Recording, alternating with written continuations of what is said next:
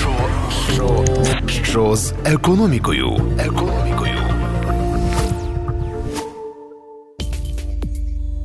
Вітаю! Ви слухаєте що з економікою. Ми сподіваємось з Юрою ваш улюблений подкаст про економіку українською і, можливо, не тільки. Ми в студії громадського радіо. Мене звати Юлія Міншева з Воксу. Зі мною також Юрій Гайдай з центру економічної стратегії. І сьогодні в нас два гості, яких ми місяцями сюди запрошували. Дуже раді, що ми нарешті в такій компанії зібралися. Сьогодні ми будемо говорити про економічну журналістику, економічну журналістику журналістика в Україні, кому вона потрібна і на що взагалі впливає з двома героями, які закінчили КПІ і за освітою максимально далекі від економіки, якщо дивитися суто на там назву спеціальностей, але натомість зараз вони обидва очолюються максимально потужні, там відомі, ем, поважні українські економічні змі. З нами сьогодні Дмитро Кошовий з Інтерфаксу і Борис Давиденко з Форбсу, який в минулому також очолював Вокс Україна, тому такий є замкнений замкнений цикл. А Дмитре, Борисе, вітання, раді, що ви з нами. І Привіт. Привіт, да, доброго дня. Перше питання: чому ви вже так давно і невтомно займаєтесь цим розвитком економічної журналістики? Для кого вона взагалі треба в цій країні? Ти зайшла прямо. з філософії питань. А, І е, про що вона? Якщо там треба пояснити комусь, хто не закінчив КПІ і не очолював там 20 років якісь економічні ЗМІ в Україні. Дмитро, яка ваша така коротка відповідь на довге питання? Ну, можливо, відповідь буде в тому, як я потрапив да, в економічну журналістику, бо в мене друзі були журналістами, але друзі не дуже добре рахували.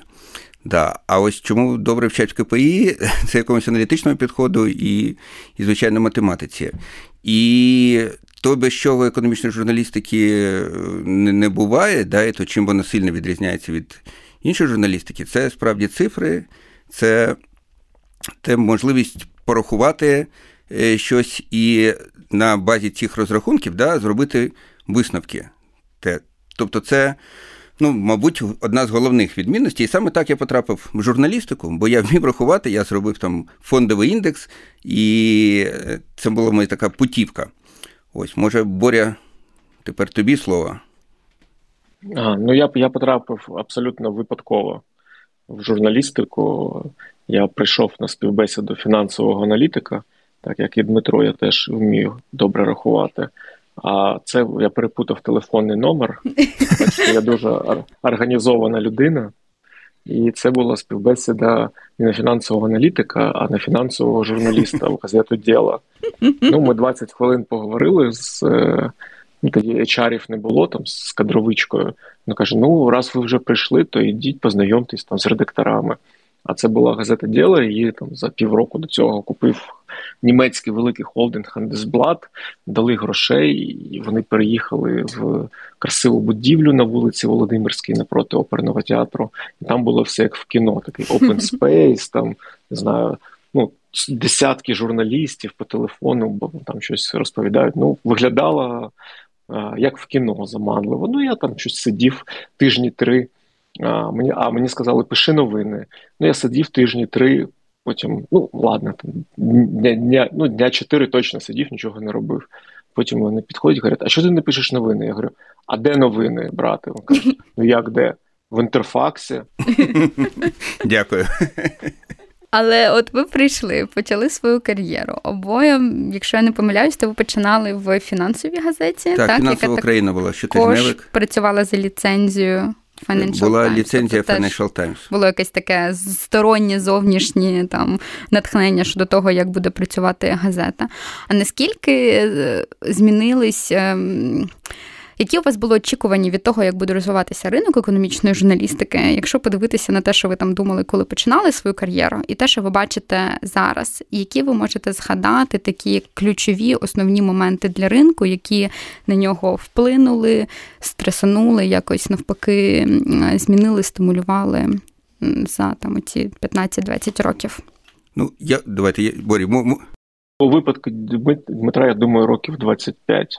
Так. Ну, та, та, це було, здається, 94-й рік, да, коли я пишу фінансову Україну. Ну і е, ну, моя така як любов да, в е, економічній журналістиці це фондовий ринок, це ринок акцій, те, що я починав. Ось, але як знаєте, іноді кажуть про як Україну. не було, так і нема. Та, що ніколи не втратить шанс втратити шанс. так? Ви ще і... сподіваєтесь писати про фондові ринки я в просто, Україні? Так, я сподіваюся, бо по великому рахунку я вважаю, що майбутнє економічної журналістики ну, майже в будь-якій країні, так, щоб вона була широка, щоб вона була для не там вузького якогось кола е, людей, які там пишуть про великі компанії, або які навпаки пишуть тільки про курс валюти і, можливо, там про ставки. а щоб це було справді така потужна економічна журналістика, яка вимірюється щоденними газетами. Це тільки за рахунок існування е, фондового ринку. Ну і ось Боря, коли він приходив, да, то в нас навіть було в Україні якийсь час, коли було три щоденних е, економічних газети. Ого. А це так. що це було? Це було це було діло, це була економічні звістя, і це був комерсант. Так? Бо mm. я нічого не помиляюсь. Та. Ну, інтерфакс. Ну, то агентство. Не, не був газет, не був газет.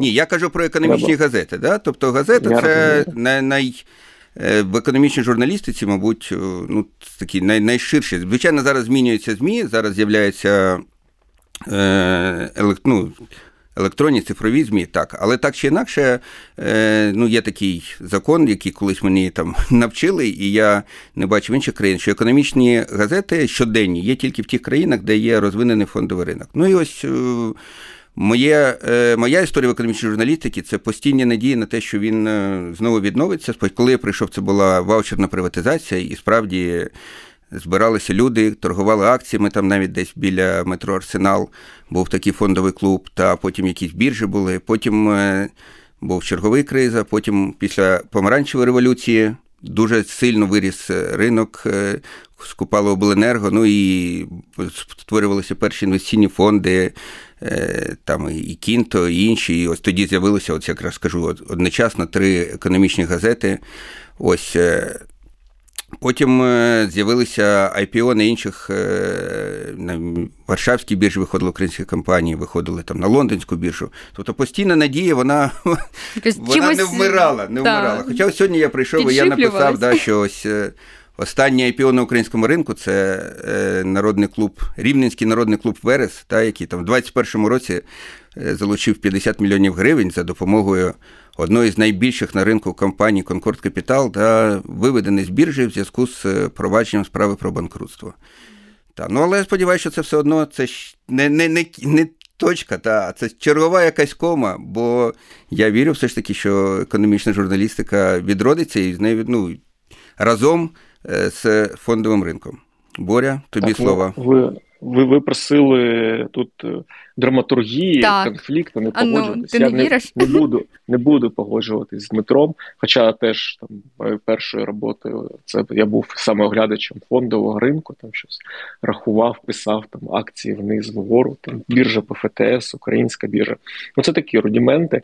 А ну насправді Дмитро каже абсолютно правильну картину світу ну, для 20-го століття, тільки думаю, 21 століття скажімо так, інтерес економічної бізнесової журналістики він там дуже розширився. Є багато профільних видань. Там окей, їх нема в паперовому вигляді. Ну, газети це теж там скоріше рудименти, кількість їх читачів вона невпинно скорочується, тому що вони вмирають. А, Ну то зараз, наприклад, ну є там це великі медіа, TechCrunch, да, вони пишуть про венчурну індустрію, там і IPO, там ну далеко публічних компаній, акції, яких торгуються, ну. Не знаю, мабуть, у декількох відсотків їхніх героїв, а все все інше це якісь швидко зростаючі компанії. Тому я думаю, що для того, щоб мати хорошу економічну бізнесову журналістику, в першу чергу може треба мати цікаву розвинену різноманітну економіку. Ну це дійсно, коли в тебе економіка там якась маленька, чи дуже олігархічна, чи дуже там державна, то складно буде про це а, випускати там багато цікавих широкому колу людей тексту текстів. Але якщо економіка жива, то фондовий ринок ну зараз далеко не у всіх країн є там потужний самостійний фондовий ринок. Тому здорово, якщо він буде в Україні, але якщо навіть його не буде, і всі наші компанії там не знаю, будуть на якісь е, естонські, там німецькі, британські, гонконгські, американські, лондонські біржі, теж теж окей, нам буде буде про що писати. Ну, ти запитала для кого?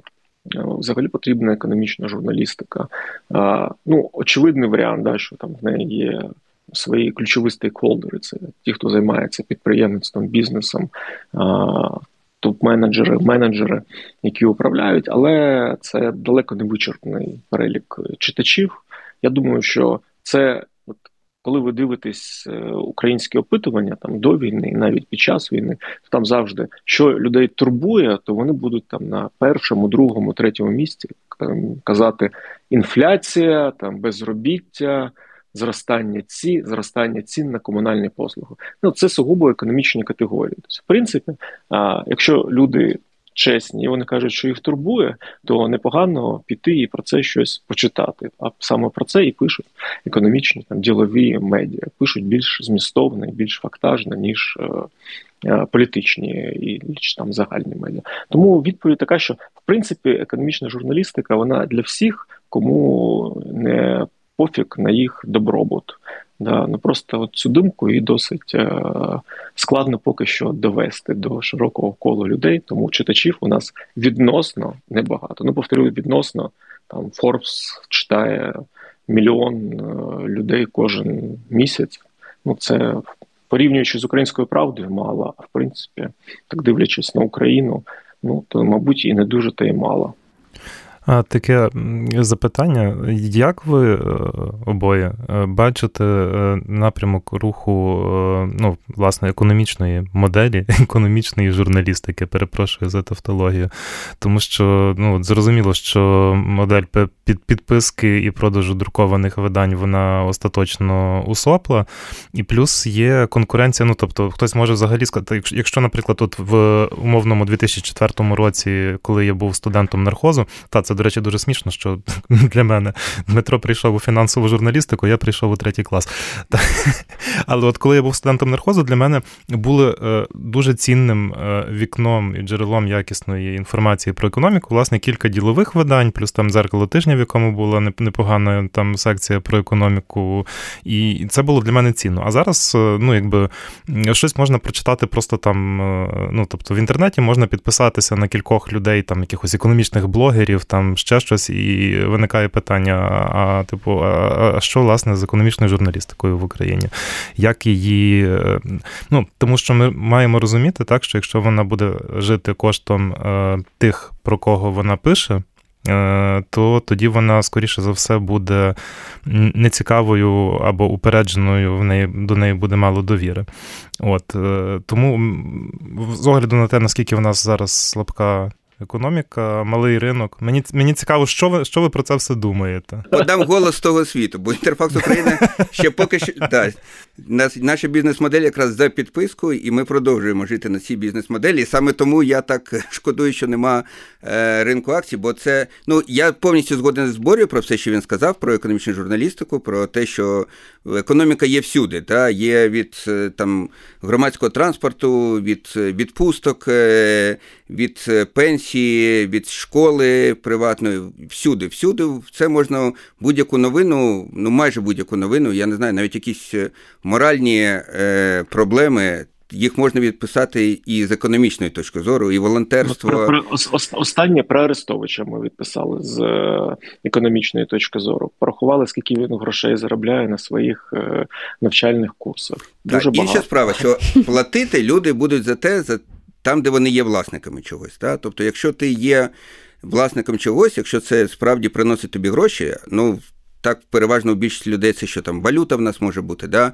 те, про що Боря казав, ну, криптовалюта да, була. Ну, а акції, е, якщо ти там десь в пенсійному фонді, те, що є там на на Заході, тобто там людей набагато більше прошарок е, власників. Да? І ось власник він готовий платити за те, щоб отримувати цю інформацію. Ну і тоді якраз е, нема цієї проблеми, хто платить за ділову журналістику, за економічну журналістику в Україні по великому рахунку, це це одна з головних проблем, і це проблема цих низьких зарплат в економічній журналістиці, бо е, нема такого великої кількості людей, які готові платити за це гроші. Нема мільйонів людей, в яких гроші в якихось інтервальних фондах, в пенсійних фондах, так. котрі ніби е, безпечні, але все одно дуже залежать від від економіки і і так далі. В нас, напевно, гарно би заходило ну, тоді. Якщо да, можна, так, так, я, я, ну, я та, прокоментую. Так. Прокоментую твою тезу. Я я буду вона провокативна. Люд, люд, людиною в коричневому, яка буде зі всіма не погоджуватись. З тобою я теж не погоджуюсь. А від слова від слова зовсім звичайно, Юра, з тобою, як е, з а, ну, блогером, публіцистом, ну, Ох, конкурувати конкурувати журналістам ну нереально. Да? Ти там пишеш в тебе класний стиль, слог, знання. Але от ця парадигма про те, що от інтернет, блогери прийдуть, спеціалісти, там не знаю, розсилки будуть свої робити, і вони вб'ють медіа. Ну от я в ній живу вже там не знаю років 10. Да?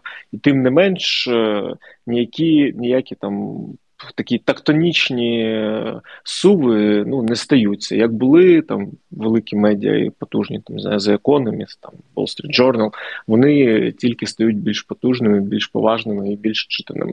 Тому я думаю, що ми просто ну насправді це не боротьба, це. Підсилювання один одного, да, що за рахунок там твоїх дописів, дописів твоїх колег, мої журналісти вони вчаться набагато скоріше, вони бачать е, з різних е, сторін цю інформацію.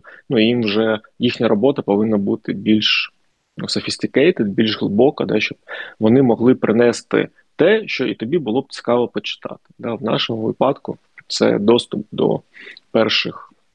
Е, облич до людей, які приймають рішення, ну це наше таке кредо, що ми завжди спілкуємось. Ну ми намагаємось е, не брати там вторинну інформацію від прес-служб, а спілкуватися з людьми, які е, безопосередково приймають рішення. Ну це складніше, це не завжди швидко, але це там дає нам додану вартість. Щодо економічної бізнес-моделі, ну теж ну там Україна. Е, насправді нічого тут такого особливо унікального немає, да, просто що економіка маленька і люди не дуже заможні. А так, от як у всьому світі, успішні медіа, вони в них дуже диверсифіковані джерела доходів. Да. Якщо ви подивитесь там на Financial Times, то там більшу половину доходів їм приносять їхні, ну це так education е, ну, education частина бізнесу. Да, Вони там вчать, кого вони тільки чому не вчать, і заробляють на цьому дуже багато грошей. А так, ну це класичний набір. От в тебе є і реклама, в тебе є і якась дуже така а, складна реклама, там спецпроекти, е, в тебе є і івенти, в тебе є і підписка від читачів. І ну і далі, далі, далі, далі. Тільки в такому випадку і в Україні, і в світі ти можеш там дійсно будувати медіа як бізнес. Ну от саме цим займається Forbes. У нас зараз там я можу сказати приблизно, я не пам'ятаю точних цифр, ну десь там 40% це нам приносить журнал, ну його продажі і реклама в ньому, десь там 20%. Відсотків реклама на сайті, і десь там 30 це івенти, ну і все інше, те, що залишається. Тому дуже диверсифікована модель дозволяє зробити ну, більш-менш стало стало бізнес, ну, бізнес-компанію. Борисе, я насправді те, що я сказав, це була, повторюсь, така провокація, тому що я вбачаю, що одна з найважливіших функцій журналістів зараз, котра е, залишається і і буде важливою, це власне е, тримати в фокусі найважливіше. Це така суспільна функція, тому що кожен говорить там е, про те, що йому важливо, в кожного своя повісточка або в кожного свій фокус досліджень, е, там умовно. А власне, журналісти, економічні журналісти е, мають привілей визначати те, що важливо, і говорити про це, е, ну, просвічувати людей. І мені здається, що це якраз якраз оця от така консолідуюча функція в цьому хаосі інформаційному. Це, власне, одна з найважливіших. Ну, не знаю, може погодитися або ні.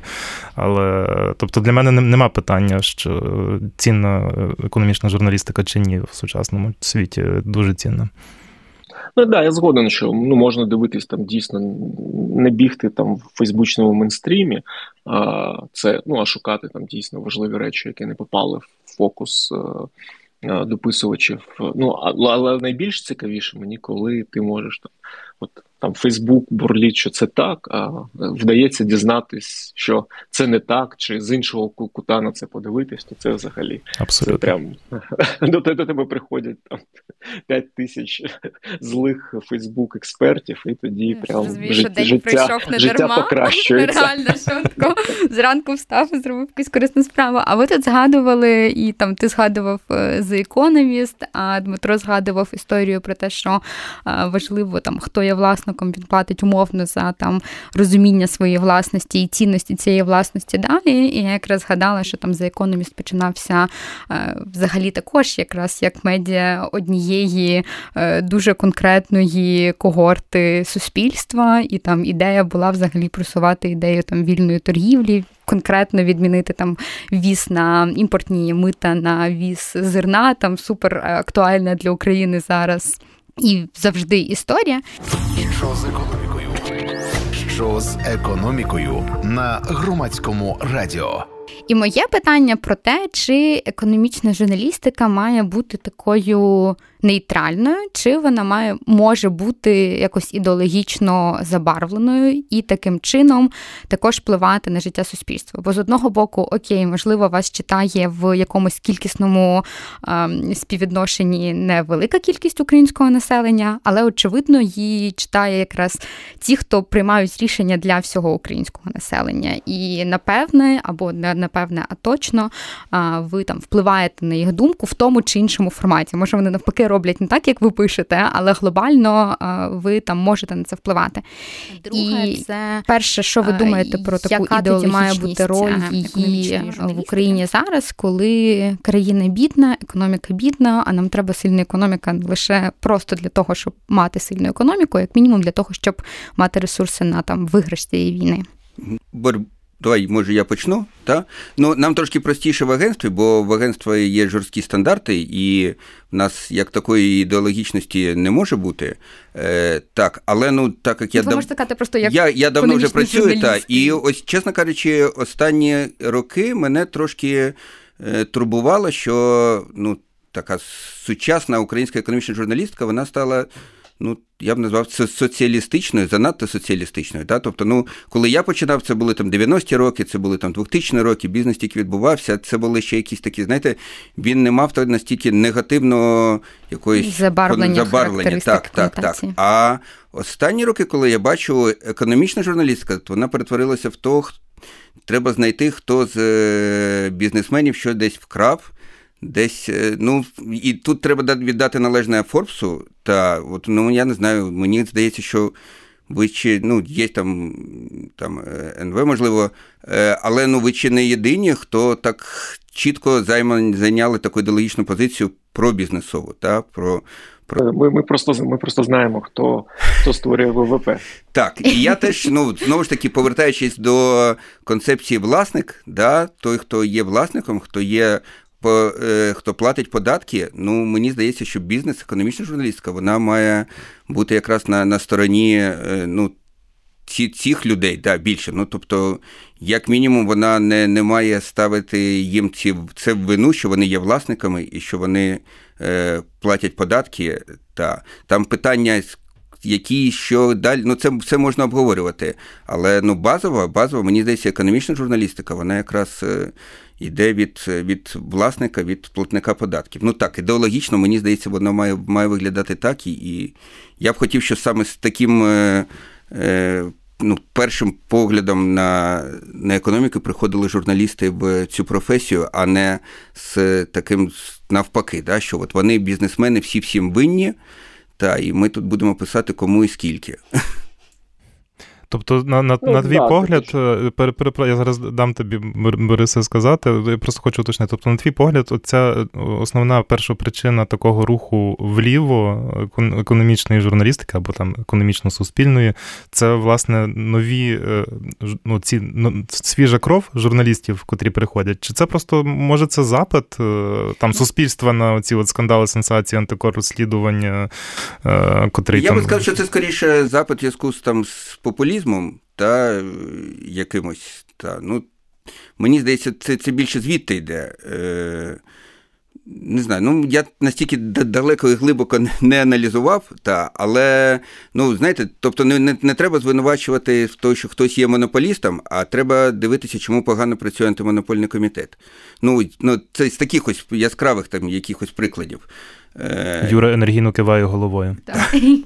Тобто. Правила гри, ну, бізнесмени, стільки, скільки я знайомий, звичайно, є різні, та, але якщо будуть правила гри, вони готові грати за правилами гри. І Наше завдання якраз е, ось ідеологічно можливо, да, оці створювати правила гри, виступати за правила гри, а не за те, що ну, от, поганий бізнесмен, чи погані правила гри, чи хороші правила гри. Ось ось про це, мабуть, і має йти ідеологічна мова. Да, ну Дмитро вже сказав. В принципі, в нас на сайті написано, що Forbes – це інструмент підприємця. Да, і ми стоїмо на боці підприємця. Ну це не значить, що підприємець, бізнесмен, будь там за яких обставин хороший. Ну це просто означає, що ми описуємо ситуацію з там точки зору бізнесу, да, з точки зору того, що там він зробив хорошого чи чи поганого. Тому ну тут дійсно да, що у нас є така ідеологія, що е, бізнес і підприємництво це корисно для країни. Чим його більше краще, чим більше економічної свободи зі зрозумілими правилами, тим краще. Ну цим краще не бізнесу, тим краще там в цілому всій країні. Це веде до економічного зростання. Ну а щодо проблеми, яку ти підняв, такої лівізни, ну вона комплексна. Ну, весь світ он так рухається вліво, крім Аргентини, яка зробила різкий стрибок. Да. Ну для України, що ну я так думаю, що просто українська ця проблема в тому, що наші економічні реформи, ну починаючи там з несправедливої приватизації і продовжуючи продовжуючи до наших днів, ну люди широке, коло людей від них не вигравало. Да, І вони ну нема цього відчуття справедливості від того, що от вони бачать, що там є якісь постійно, ми кажемо там приватизація, економічні реформи, там тра-та-та. А ну ж люди не починають жити краще. Да? Ну, чи чи дуже недовго живуть краще, потім знов криза, і вони знов там втрачають те, що там їм вдалося покращити свій добробут. І це така зневіра от в цю історію, що ну, не не працює ця а, ліберальна модель. Давайте давайте щось нове спробуємо. І це небезпечно. Досить явище, і така може бути пастка бідності, ну треба з неї вириватися. Це прям і ну а це без підприємництва і потужного бізнесу нам не зробити. Я тут просто подивилась на Юру, Юра подивився на мене, а потім подивилася на годинник, і ми починаємо так трохи перебирати перебирати час. А в мене тепер питання більше до ти хочу на якійсь оптимістичній ноті закінчити, не про пастку бідності цей подкаст. Про який з ринків зараз писати вам особисто найцікавіше, де ви бачите найбільший рух, потенціал, перспективу саме зараз, в часи війни. Напевне, ви скажете, що це може бути там історія з дронами і і таким, але окей, можливо, навіть не в часи війни, а з перспективою на там 5 років наступних в Україні.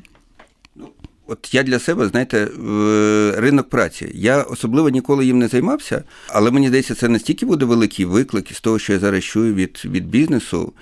Це буде просто і ну мені здається, це дуже просто цікаво, бо він буде зачіпати ось то, про що ми говоримо. Да, Це дуже широкий, широкі верства, е, бо він е, і з точки зору технологій, і з точки зору війни, і з точки зору міграції, е, ну буде на нього стільки факторів впливати, що ну мені здається, це дуже цікава тема. А насправді в нас ось в економічній журналістиці, я не знаю, чи знає Боря. Ну, я ось не знаю, да, наприклад, хто би писав про це дуже добре, про про, це про це ринок праці. Ну, ось, можливо, така моя буде відповідь. Дім, знаєш, нас нас запитали про цікаве, а ти сказав про важливе. Ну так можна сказати, важливо це. Ну, це буде праця. цікаво для всіх. Да. Є, є, є, Євроінтеграція. Ну, на жаль, ну воно там. Насправді не цікаво людям, широкому загалу. Це такі речі. Ну цікаво, ну ти Юля попала дуже чітко. Там defense, tech, це прям ну реально там бурляща історія. Там багато чого цікавого. Ну якщо ти запитала на 5-10 років, то це все, що спрямовано з експансією, да, з економічною експансією на зовнішні ринки, не обов'язково європейські, можливо, там азійські. ще якісь. Ну, от ну просто без цього ми не побудуємо велику економіку, тому ця експансія, експорт, е, вихід на нові ринки це безумовно такий фокус, і треба. Е, щоб і держава в цьому, е, якщо не допомагала, то не заважала нашим підприємцям. І ми, як ну, як ЗМІ, одна з наших таких завдань це надихати і ну так це може вчити звучить громко, але показувати там вдалі приклади, детально їх розбирати, щоб інші люди розуміли, інші підприємці розуміли цей шлях, їм було трішечки простіше. Ну, от Я, до речі, е, зауважу, що та ж сама євроінтеграція, вона насправді може бути дуже цікавою. Там можна драматичний серіал зняти, а не те, що писати цікаві замітки, е, і і там буде багато всього ще. Єдина проблема, що для того, щоб писати про це фахово і цікаво, щоб це було цікаво і журналісту, і читачам треба витратити дуже багато часу на те, щоб розібратися, як це працює. І от якщо нас слухають, як, як, да, як, жур... я як редактор одразу можу запропонувати просте, ефективне, цікаве рішення. Відправляємо журналіста на україно польський кордон зараз і влаштовуємо бійку з дальнобійниками польськими. І цікаво, і актуально, і а можливо, ну, але нічого не стане зрозуміло. Одна біда. Тобто буде тако клікмейтно, тільки але один не стане. малесенький малесенький шматочок цього всього. А в мене ще таке питання теж на на завершення.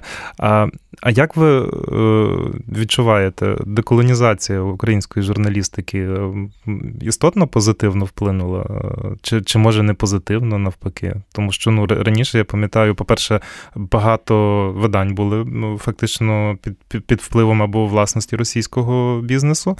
А по-друге, багато людей е, стежили, власне, там читали, не знаю, російські відомості, їм було цього достатньо. Зараз відомості вже ніхто не читає, може, десь там хтось одним оком стежить за комерсантом, просто щоб подивуватися тому, що відбувається в Росії, але не більше. Е, тобто для вас це плюс? Слухай, ну мені здається, це якась така економічно географічна історія. Що раніше давайте називати називати речі своїми іменами. Зв'язки українського російського бізнесу були дуже тісні, там uh-huh. були переплетені, і це було там умовно цікаво читати, як там Діріпаска, у якого тут якийсь там Миколаївський глиноземний завод, якась алюмінієва історія, і ще що там в нього відбувається. Ну а тепер, коли там мовно кажучи, російського бізнесу тут не залишилось, українського бізнесу він не знаю, в Росію найближче там покоління дивитись не буде, якщо не довше, то ну воно просто ну воно не перетинається і чого його читати. Ти на обмінниках був рубль, був третьою валютою, да? Так. а зараз польський а злотий, і ціни а десь там да, леї. І, ну, от, Тобто вона деколонізація економічно відбулася, і відповідна журналістика. Ми все ж таки ж йдемо за читачем. Да? А а чи прийшов інший читач до вас, наприклад, який тепер більше цікавиться українською економікою? Це, напевно, більше там до інтерфаксу, там до її англійської версії. Чи бачите ви там да, вже зростання я, підписок? Юль, я я, я ще попереднє питання да. там прокоментую. Да, що, да. Ну, от, Да, зараз, е, якщо там раніше умовно можна було побачити там не знаю перелік російських там десь багатіїв, там то ну от зараз це в нас така політика свідома, що ми досить уважно стежимо там за польською економікою, перекладаємо багато текстів з польського форпса, з там австрійського, ну з те, що воно може бути релевантно. Ну і це не наша думка. Там давайте це робити. Поспілкувалися з бізнесом, ну і там така є там такий посил. Ну от що ви там? Ну от це класно, що ви там можете перекласти чи написати статтю про Ілона Маска, але його діловий там досвід він в Україні ну має там 0,0 е, корисної там доданої вартості. Да. А от якщо ви напишете як якийсь там польський бізнес, виходить в умовну Британію там чи Францію, да, то це ну для мене це корисно, тому що це те, що має. Ну я теж так я хочу подивитись, що вони стикали з якими складнощами. Тому зараз ми так досить сфокусовані на цих близьких ринках, і там на Форбсі можна побачити там, не знаю, перелік найбільших польських компаній, там словацьких компаній, угорських. Тобто ми так знайомим читача з цим ринком. Тому що я думаю, що там ніхто навіть з нас там хто так, сидить так. тут. А ну Діма точно знає, хто найбагатший там угорець, да. але інші, я думаю, в цій кімнаті точно не знають. До речі, про угорців не знаю. Ну нічого, думаю, що це там на наступні 10 хвилин. Але чи стали угорцям цікавіше те, що відбувається ну, в нас? З того, що я бачу, ні. Якщо, можливо, це було там на початку війни, а зараз, коли є розуміння, що ну, невизначеність збільшується да, з термінами завершення, оцим відновленням, я не бачу цього зростання. Е, цікавості. Я тут абсолютно згоден з усіма нашими бізнесменами, які трошки в інтерфаксі Україна, а більше в Форбсі в інтерв'ю кажуть, що вони саме саме український бізнесмен, саме українські, вони будуть головними інвесторами ось найближчим найближчим часом, і саме з ними ну, має вестися е, розмова про те, які треба вибудовувати умови для цього розбудови. Ну, да, з, з позитивних е, історій, що ну в нас там наші статті е, під час війни почали перекладати як поляки, так угорці, здається, щось австрійці, і вони це досить там систематично роблять вже там 3, 6, 9, хто там 12 місяців, і вони це продовжують робити. А, Ну, мабуть, це хтось читає, а в них там сайти закриті за підпискою, то люди ще й платять за це гроші. Тому цікавість до таких українських бізнес-історій, до знання українського бізнес-ландшафту, ну вона є. Вона там не така, як там в березні 2022 року, але залишається цей прагматичний інтерес розуміти, що тут відбувається. Ну тут, до речі, да, бо я додам, що скоріше навпаки, український бізнес зараз активніше йде за кордон. Бо ну бізнес він Якщо прагмат... вони не хочуть дізнаватись про них, ми підемо до так, них. Так, і він прагматичний і він хоче стояти другою ногою на якомусь такому ринку, на якому менше невизначеності. Ну і ми ось про це ми якраз дуже багато пишемо. І там про епіцентри, які скупляє, купує інтерспорт в Польщі. Серйозно? Так, так, вже угода угода закрита вже. Вже є контрольний пакет інтерспорту польського. Ну там нова пошта, ми всі знаємо. Ми всі знаємо МХП, як там воюють з МХП. Е, та ну, багато пишуть там і про Аврору, да, яка там в Румунію вийшла, так. і е, Біофарма, як виходить. Тобто, оце, от я думаю, що тому і перекладають статті. Щоб знати, хто наступний та, та. Ну, це фантастичні насправді і класні приклади, і дуже важливі для економіки зараз особливо. Я тільки я от згадав. Е, що рік тому слухав в подкасті за Телеграф Вікторію Амеліну, е, котрої більше нема з нами. І вона говорила про те, що дуже важливо, щоб світ слухав не тільки нас, як ми визначаємо себе, як ми говоримо про себе, а так само важливо, щоб світ. Чув нас, коли ми говоримо про глобальні речі, якісь глобальні проблеми. Тільки тоді ми станемо повноцінною частиною Європи і світу. Е, І Тут теж, напевно, якась роль е, журналістики, в тому числі економічної, як такого місточка. Тобто, щоб ми не закривалися в своїй там е, маленькій комірці, а дивилися назовні і були настільки якісними, щоб е, наші думки, наших наші, наших колумністів так само запрошували, розміщали на глобальних платформах з глобальним покриттям, не тільки про українську тематику. Напевно, на цьому будемо завершувати. Так, завершувати. Ну, особливо просто вважаючи, наскільки економіка ну, глобалізована набагато ну, більше, ніж будь-який культурний наскільки, простір. Наскільки навіть. економіка наскільки економіка маленька, тому подкаст у нас буде такий короткий. Да? Була б побільше, ми б більше поговорили. Ну то добре, через рік можемо зустрітися, будемо збільшувати випуск на зростання ВВП. Будемо сподіватися, що там 4%. буде. Ну нормально, це плюс 4 хвилини. Це непоганий насправді. Насправді момент. Добре, але тепер ми точно будемо завершувати. Це був подкаст що з економікою. Цього разу ми з'ясовували, що з економічною журналістикою з двома гостями Дмитром Кошовим з Інтерфаксу і Борисом Давиденком з Форбсу. Читайте Інтерфакс, Форбс, підпишіться, отримуйте журнал. Не забувайте про Вокси Центр економічної стратегії, і будете знати, що відбувається, можливо, трохи раніше за нас, і дізнаватися нове наших гостей. Всі коментарі, побажання завжди пишіть Юрі на Фейсбук. Це в нас є прекрасна точка входу з вашим зворотнім зв'язком. Бережіть себе і купуйте українське. Я завершу до цієї фразі. Тоді буде більше приводів писати про економічну журналістику. Що з економікою? Що з економікою на громадському радіо?